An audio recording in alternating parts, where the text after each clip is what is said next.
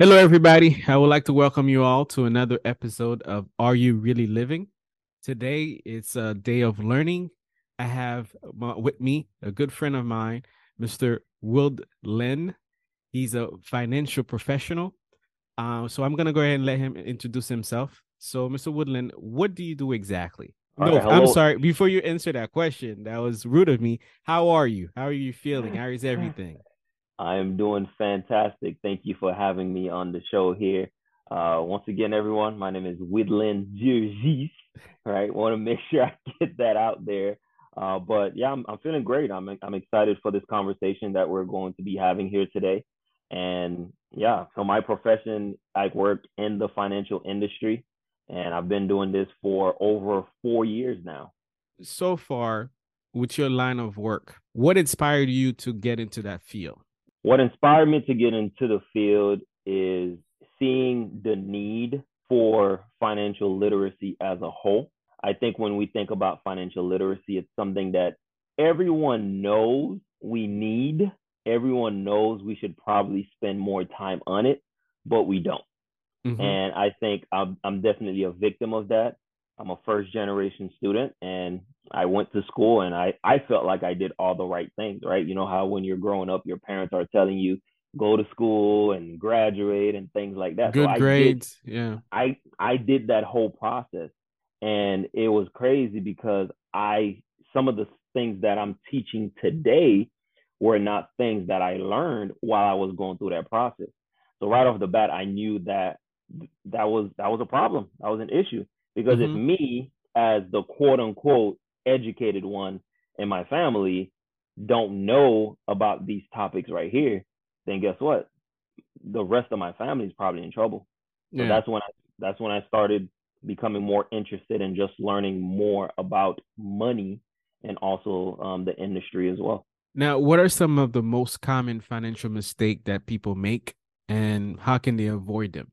Uh, most common financial mistake, I would say, number one is not even seeking the information. Most people are on autopilot. And what I mean by that is whatever their job offers them, that's what they have. Mm-hmm. Whatever, and we make a joke, we make a joke where we say, Susie from HR. So whatever Susie from HR recommends, that's what they have.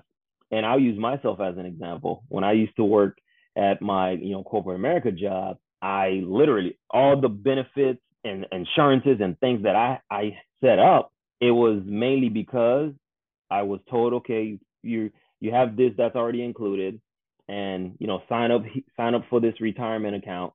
But if you would have sat me down and asked me, okay, did you know exactly what you just signed up for and exactly how it works? Mm-hmm. My immediate answer was no, which is unfortunately what most people do. So they don't even seek for that information to try to learn and see exactly what it is that they're doing. And all, and I would say number two is not sitting down with a financial professional to learn about what options are out there. Most people are kind of like to themselves and they think they're going to figure it out.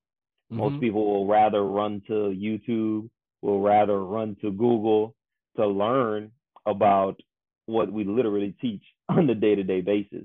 Yeah. So that's that's another mistake. And then last but not least is I don't, I don't even know if we can say that's uh you know, mistake anymore because it's like, well, it wasn't taught to us.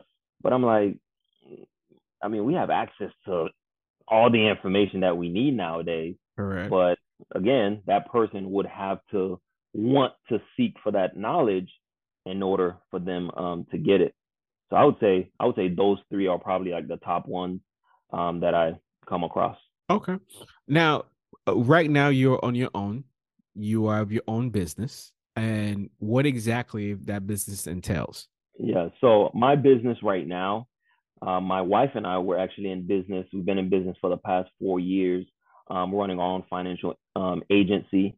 We have about 20 um, agents on our team that we work with, that we train and develop to go out and help families, help people from our community. Our whole tagline is we want to put millions back into our community. And how are we going to be able to do that? Is by simply educating folks on the basic things, right? We want to we want to make sure they understand their retirement account. you know, that 401k that they signed up for. Mm-hmm. We want to educate them in exactly how it works. What are the pros? What are the cons? And if that's not going to be something they want to move forward with, we look at some alternatives. Um, what, when I say alternatives, like what are some, um, now we can get to talking about like taxes and stuff, but you know, there's some tax later accounts where you're deferring your taxes, and there's some accounts where you're actually paying the taxes today, and whatever the money grows to, you get to keep it on the back end. So we help educate people on those options. We also help people with um, life insurance, which is one of those things that a lot of times people don't want to talk about or don't mm-hmm. want to think about because they always associate life insurance with death. And let's be honest, who wants to talk about death? Nobody. Nobody. Yeah. So so for something that could be so powerful, for something that could be generational, we're not talking about it because we are not educated on the major benefits and how much it can impact our families literally life forever right we, we're not talking about that so we yeah. talk about uh, my my firm we talk about the different the different uh, options the different life in, type of life insurances out there and then another um, thing that we do well at is the estate planning piece i'm not an attorney but we do have some attorneys that we've partnered with where we can make sure that people have their affairs in order, right? Making okay. sure that that will is typed up, making sure that their trust is typed up, their healthcare directive, power of attorney, all of those things where people think they have to have millions of dollars to do, but in reality, you really don't. Well, it, basically, what I'm getting from what you're saying, and that's one of the reason why I wanted you to come to the podcast, is that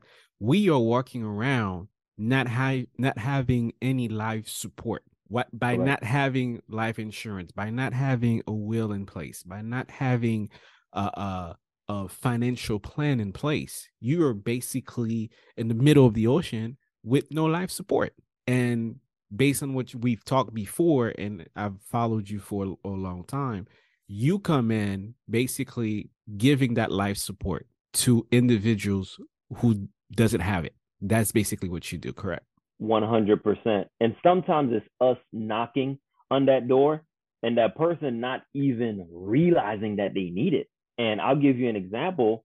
Like, we'll, I'll ask basic questions like, hey, you know, do you have a retirement account set up? And they're like, yeah. I said, great. What is it? What do you have set up? And they will say, nine, nine out of 10 people will say a 401k. I'm like, great. What made you sign up for it? I don't know. How much are you contributing to it? I don't, I don't know. know. Like, okay, why did you go that route? I don't know. How is it gonna look like later on when you retire? I don't know. I don't know. I don't know. I don't know. And same thing goes with life insurance as well. Like, oh, I already have it. Great. Um, who do you have it through? What's the name of the company? I don't know. Yeah. How much are you paying for it? I don't know. How much coverage do you have? I don't know. So we see that a lot of times. So our job is literally to knock on that door and we say, hey, Mr. and Mrs. Client, do you have your financial affairs in order? And most of the time, they will say yes, but once we start asking certain questions, yeah, and they're not fully there. Yeah, correct. They're realizing that they're just on default. That's when it's like, oh crap, I should probably listen to what this yeah. guy is talking about to make uh, sure that I'm fully protected. Mm, so we don't stay, so we don't drift off topic. Really quickly, if somebody has 401k they are contributing to with this with company X, they ended up leaving company X. That 401k, what happens to it? And also, if they take that money out, will they have to pay taxes on it? Uh, very good question. And that happens more often than none. People leave jobs all the time. Like you worked at a job for five years and then you realize, hey, there's a better opportunity across the street, right? What happens to that old retirement account? Mm-hmm. Most people just leave it there. most people don't even know that that money still exists because they've moved on. And I remember uh, this young lady I sat down with, and she's like, "Yeah, yeah, I, I think I had a 401k at my last job." And I'm like, "You think? What do you mean you think?" So we had to call the HR department, and the lady that was there remembered her, thank God. And then now we were able to call the company to mm-hmm. find out she had almost twenty thousand dollars almost twenty thousand dollars, all because we actually went to go look and seek, right? So now, what are the options that this person has? They can either leave it there, which is probably not the best idea because it's almost like leaving money in your ex's bank account. Mm-hmm. I don't really I don't really know too many people who would do that. So don't do that, right?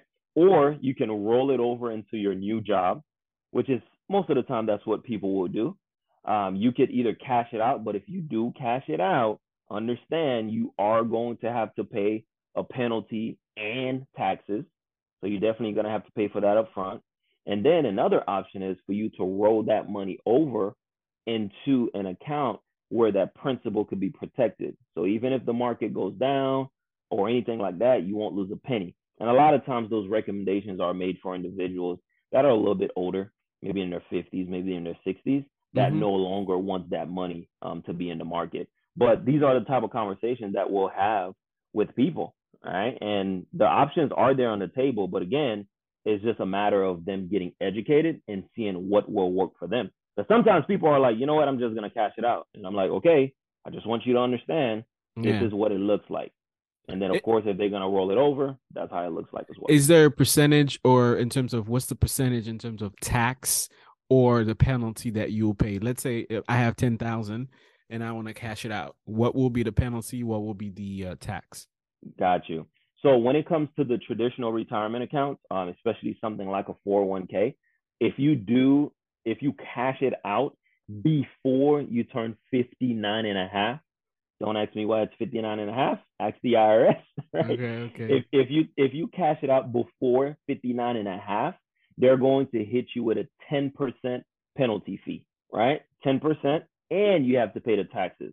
So if your taxes are at 20% or 30%, so that 10% penalty fee plus wherever your tax in terms of where you are in tax bracket, mm-hmm. and then mm-hmm. hopefully you don't live in a state where it has state taxes because they're also going to take out of that as well. Wow. Okay. So if so I have 10 if if I have 40 percent like 30 40 30 30 to 40 percent so if I have 10,000 yeah. I'll walk away with 6,000 pretty yeah. much yep just about um mm-hmm. my next question question is will be how can someone create a financial plan that will help them achieve a long-term goal with you every time we sit down with a family um, we do what's called a personal financial analysis. And that is pretty much very similar to when you go to a doctor.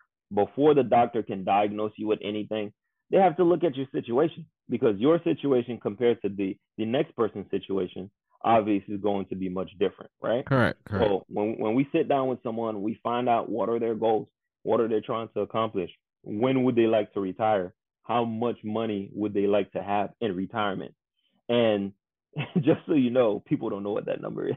Mm-hmm. like they say some crazy numbers. They're like seven million, 10 million. and I'm like, okay, how are we gonna get there? So my job is to sit down and find out, okay, if you want to retire by the time you're 65, like how much monthly income or how much annual income would you like to have? And then we will illustrate some of those things to show them, okay, boom, if you want to do if you want to have $60,000 per year, you're going to have to save X amount of money. And of course, there's two main factors when it comes to putting a plan together for someone. Age plays a major factor and mm-hmm. also and also money. Correct. Because if some if someone is younger, right, someone is in their 20s or early 30s, you know, ideally, right, they have more time. So they don't have to put away as much money. But if they are a bit older, maybe they're like late 40s, early 50s, now we have less time. So we have to contribute way more money, right? So we're gonna yeah. look at we're gonna look at that. And especially when it comes to retirement planning, like people have to understand it is a long-term game, right? So it's not something where it's like today. And I'm from the Caribbean, so I always I always make this comparison.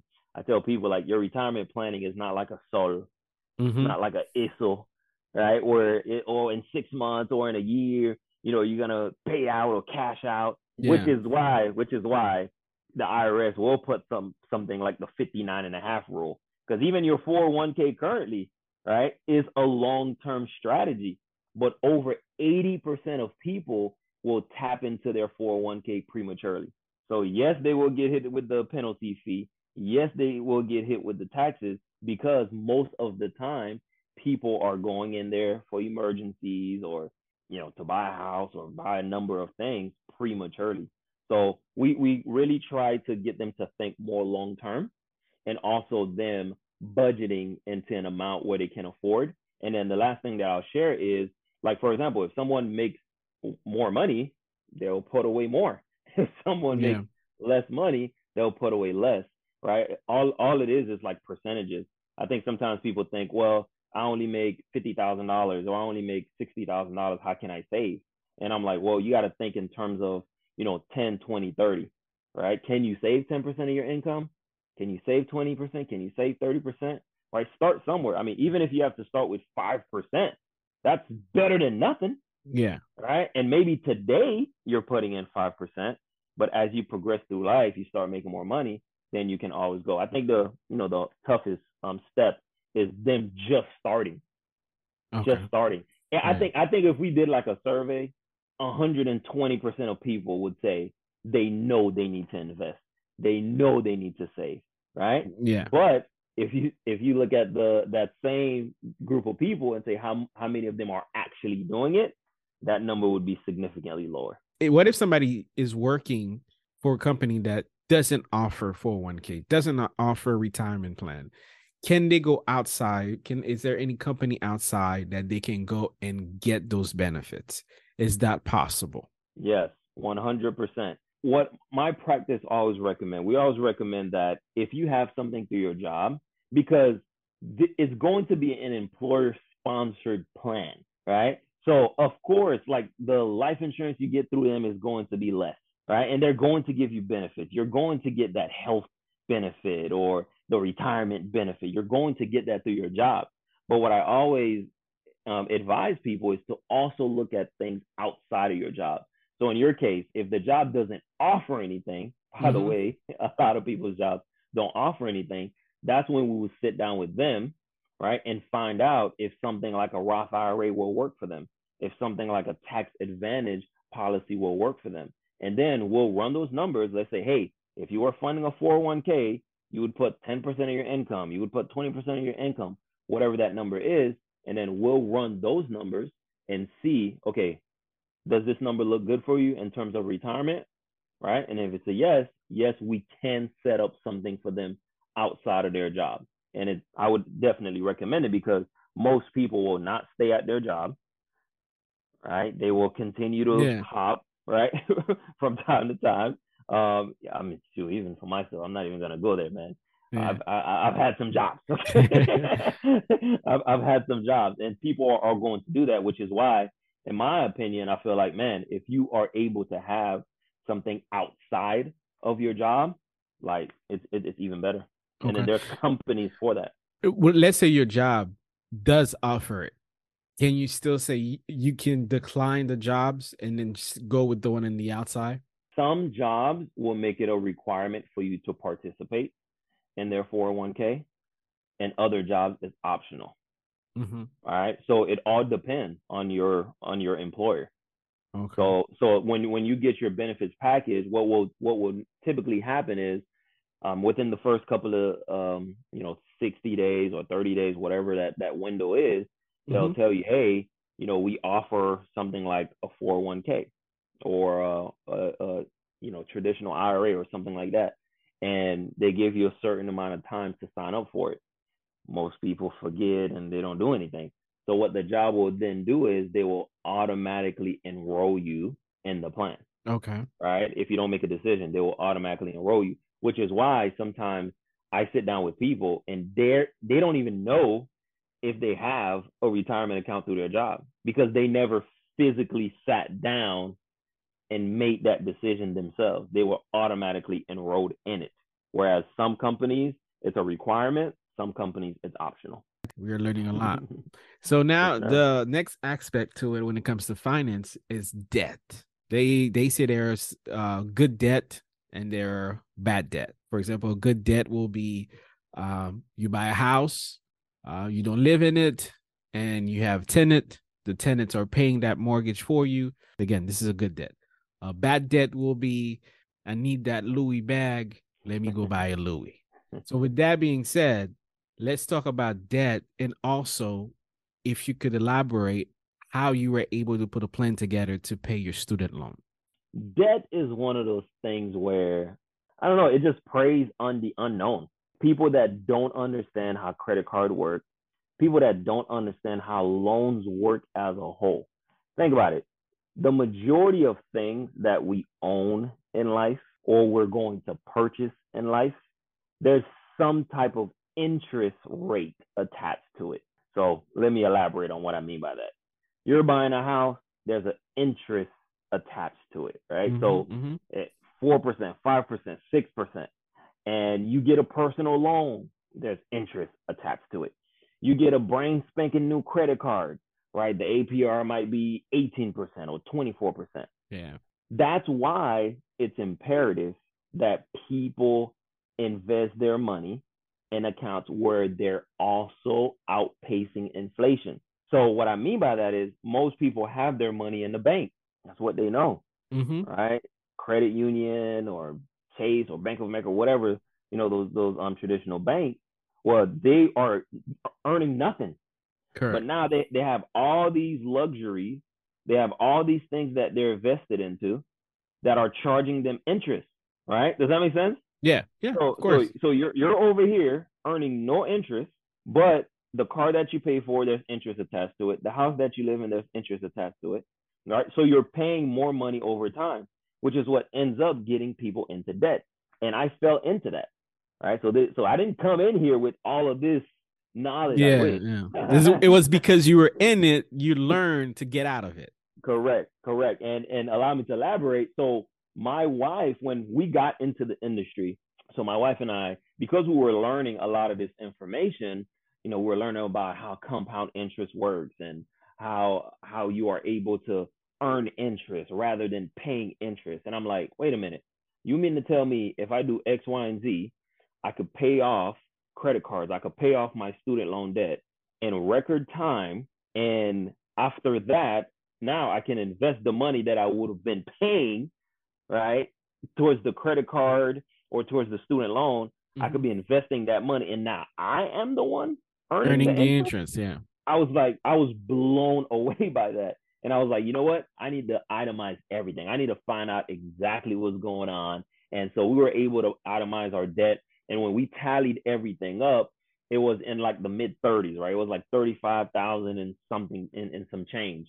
And I was like, whew, okay, 35,000 was like, we need to come up with a plan and we need to pay this bad boy off. Because every time we made a payment, let's say we make a payment on a credit card, it, when, when you look at the statement, it would tell you like, yeah, you made a $300 payment, but $150 of it went towards interest. Yeah. And I'm like, oh my goodness. So did I really make a $300 payment? No, you no. did not. Exactly. So I was like, uh uh uh, I can't do that. I can't do that. So then what we started doing is we started making bigger payments. And on your credit card statement, it'll literally tell you like if you pay X amount of money, this is how long it's gonna take. If you pay X amount of money, that's how it's gonna take. But a lot of people don't look at those statements. Yeah, they look they at the minimum. Right? They don't look at that. They don't call the company and ask questions. So I became curious because of course I was learning this information. And then from learning this information, we were able to pay off that $35,000 of debt in a 14 month period. With what I know now, I think we could have done it half that time. So you basically right? killed the killed the interest. And how were you able to do that? Um, so of course you gotta make more money, okay? Yeah. Number one, you gotta make more money. I think, you know, sometimes people are just trying to yeah, you know, you, you listen to some of these guys, they talk about, you know, eat soup and rice and and you know don't spend nothing. I'm like i don't know. That wasn't working for me man. I i still like yeah. to have a good time. I still like to go out to the restaurant with my wife and i wasn't doing that. So for me instead of just like nickeling and diming i got my wife involved in the process right so that way now when both of us are spending we have it in the back of our mind we have a bigger goal okay all right so that's that's a nugget right there so hopefully you guys caught that right so make mm. sure both parties are involved so that way it doesn't it doesn't feel like you are holding all the weight. Mm-hmm. All right. So my wife got involved in it. And pretty much, like I said, making more. So just doing more more jobs, odd jobs, I guess you could call it, just so that way we can make more money. And then from the more money we were making, So instead of making a payment of 155 bucks, we were making payments of a thousand bucks. We were making payments of 1200 bucks. We we're making payments. Man, I remember this one month, man. we made a payment of ten thousand dollars in one month. It still hurts to this day. All right. But but because we had a goal, yeah, we had a goal, we were like, you know what? I want to get rid of it. And and that's what we're able to do. And we did that in we did that in 14 months. Like we still talk about it to this day because we want to show people that it is possible. I want I want people to know that well, oh, we didn't come in here and then we already knew how this stuff works, right? Yeah. We did our we did our we made our mistakes and then now we're able to do that. And another thing too with the student student um loans or student debt, like we we got to make sure that our kids are educated prior to mm-hmm. going to these schools because I know when I was a graduate student, man, listen, I, I walked in the financial aid line. Literally, all I had to do was sign, and they were gonna give me like twenty something thousand dollars. Like all I had to do was sign. Like I had to show nothing. And thank God, you know, frugal Haitian. thank God. I was like, for them to just give me twenty something thousand dollars like that, I'm like, that don't make no sense. So what I ended up doing is I found out exactly how much I needed for my courses, and then I just took that out. So I never had a big amount yeah, You never went overboard. Yeah, yeah. Um, I, I think the total amount was like just shy of fifteen thousand dollars. So it wasn't nothing crazy. Like I hear some numbers and I'm like, ooh, oh Lord. Yeah. All right. But thank God, you know, I knew to not just take money out like that because it's super simple. Which which is crazy because you'll go to school and you're like 18, 19, 20 years old, and they're just giving you money, throwing money at you. And then now you make it out into the real world where you actually you're a little bit more wise and now you actually need the money to go do something.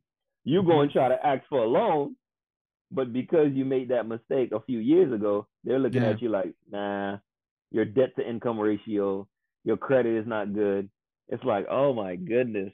So we again, we just got to make sure that our people are educated. So now we got to educate ourselves, right? Those who are in their, you know, middle age and now they have kids growing up. We got to make sure we learn this inf- information for ourselves so that way we can pass it on to our kids and so that way they won't have to take out some of those loans because of decisions that you would have made for them prematurely. Yeah. I mean, you mentioned, you know, student loans is uh, readily easy to obtain student loan. And at that same age, if you wanted to open a business and went to a bank and asked for a business loan, you probably will never get it. So exactly. yeah, it's the system is it's I don't want to say upside down, but sometimes you ask yourself, does it make sense? Right. You know? Right. And and I, and I think it doesn't make sense on purpose. Yeah, I, I, I understand i understand i understand but you know we're not gonna go into that right now. Course, but i completely understand i completely understand. It's it's tough for some people what i mean by tough uh think about it you get out of school you fifty thousand dollars in debt then after that you go and you purchase a home you're looking at if you're lucky these days 300000 because it, it's gonna be way more than that. But if you're lucky, 300. So you already 350 in the hole. Let's say okay, you're in your mid 20s or early 30. How can somebody with 350,000 in debt adequately save for retirement? In terms of the $50,000 in debt and, you know, the house. So the house, we got to stay in there. We already know that. Yeah. Okay. There's certain strategies that people are probably not going to want to entertain, right? Mm-hmm. There's something there's something known as house hack. Okay. And what essentially what that means is you can rent out a room, but of course some people are for it, some people are against it. Uh, I mean, there's people that's renting rooms, 1200 1500 So that's a possible option, you know. Um, a lot of people are doing like stuff like Airbnb again, it comes down to making more money. Money, yeah. All right, making more money. Because if I'm sitting down with you and I'm looking at your income and I'm also looking at your expenses, and then at the end of the day, we only have two hundred dollars left. You're not going anywhere. you know what I'm saying? Like, yeah. like, like once we do your analysis, we realize that we don't have anything left. I, I mean, it I'm not a magician. Yeah. I'm not. A, I'm, I'm not a magician. I'm not God. You know. So at that point, my question to you is, okay, do you do anything else outside of your job? Right? Do you do any side hustles? Do you do anything on the weekends? Do you are you bringing income some other way? So now let's take that same example that I just shared, right? The whole house hack situation. Let's say you did rent out a room for a short period of time, short period of time, you rented out a room. Let's say, you know, it was a thousand per month. Just throwing that out there. Okay. I mean, that's an extra twelve thousand dollars for the year. Yeah. yeah. You know what I mean? Now, now it it might be an inconvenience because you got somebody else in your house, and of course, there's a number of other things that that can possibly go with that. But you have to get creative, right? So it's either you get creative on that level, or you gotta make more money. Okay. Make more money. And how do you make more money? Is that is it another job? Is it starting a business? Is it mastering a craft? Right? Because sometimes people will they will work in something and then they will provide some services within what they currently work at. Because you already know our job is not going to pay us what we think we deserve. All right. So what what if you are able to take that same skill where you can package it where you provide you know such services. And uh, an example of that for us, my one of the I guess side hustles you could say. So my wife and I, when we were while we were going through our debt free journey, uh, my wife she owned a um, event planning company where she planned weddings. And I was like, you know what? I I mean I used to I used to MC in college for free, right? MC weddings, um, MC um, pageants for free in college. So now she's in the industry. I was like, I mean, why don't I just MC? And then so now as an MC, I I already have to be there because my wife is a part of the the, the event, yeah. Situation. I already have to physically be there. But then I was like, you know what? Let me grab the mic and actually be an MC. And we started out doing a whole bunch of free stuff just to kind of like build momentum. Get a feel for it, okay. Exactly. And then once we started getting momentum, that was an additional stream that was added. Okay. Yeah. Just just to give you an example. So look at your surrounding, look at your environment and say, okay, what can I what can I spend a little bit more time on? And people know they need to make more money, but unfortunately, you know, I might get heat for this, but people are lazy. yeah, I mean that's that's the truth. That's the truth. You know, sometimes the truth hurts, but that's the reality. Um, some people are lazy. Some people rather stay on social media scrolling away than um think of something creative to do and procrastination yeah. as well. With that being said, thank you again, my brother. Uh, we will definitely set up something uh, so we can, you know, sit. Thank you again, and for the listeners, like, subscribe, and reach out uh, if you have any questions because there's some very, very good information that was discussed today. And remember, are you really living? All right. So I do know you have an event coming up. Um, can you tell the listeners what is this event about? Where is it going to be taking place? and why they should attend. Yes. Um, so we have the event is taking place on April 29th, and it will be from 10 a.m. to 2 p.m. So, you know, four hours. So it's mm-hmm. not it's not it's not a long event whatsoever, and it's basically titled um, Legacy One on One, and it's a workshop, and we're going to have a number of professionals that are going to be there to highlight, you know, certain topics, right? So we're going to talk about, you know, easy steps to home ownership. We're going to be talking about the different structures when starting a business, the importance of having a will and trust. We're going to talk about prearranged funeral planning and budget, and then also how to properly plan for generational wealth. So these are all great topics that I think a lot of people will find value in. And this event if you bring a guest, it's a free event. All right. If you come by yourself, you got to pay. But if you bring a friend, it's free. So bring a friend. I, am bringing multiple friends. right. Even better. Right. Bring multiple friends. And it's basically going to take um going to take place at um, the Lauderdale Lakes Education and Cultural Center. So it's okay. on your side of town. I'm yeah. driving from Fort Myers to come over there. So I think some people could drive from Deerfield. Right? Yeah, yeah, yeah, definitely. Right. So it's gonna it's gonna take place there, um, which is um, off of Oakland Park. And of course, that's something if they want a little bit more information on, they can reach out to me, um, and I will provide that information. We do have an Eventbrite link just so people can uh, RSVP, so we can anticipate the turnout. Um, but yeah, once again, the event's going to take place on April 29th from 10 to 2 p.m. at the Lauderdale Lake Educational and Cultural Center. I will definitely add the link to to the uh, podcast uh, so the listeners that can just click on the link uh, and I have access to it.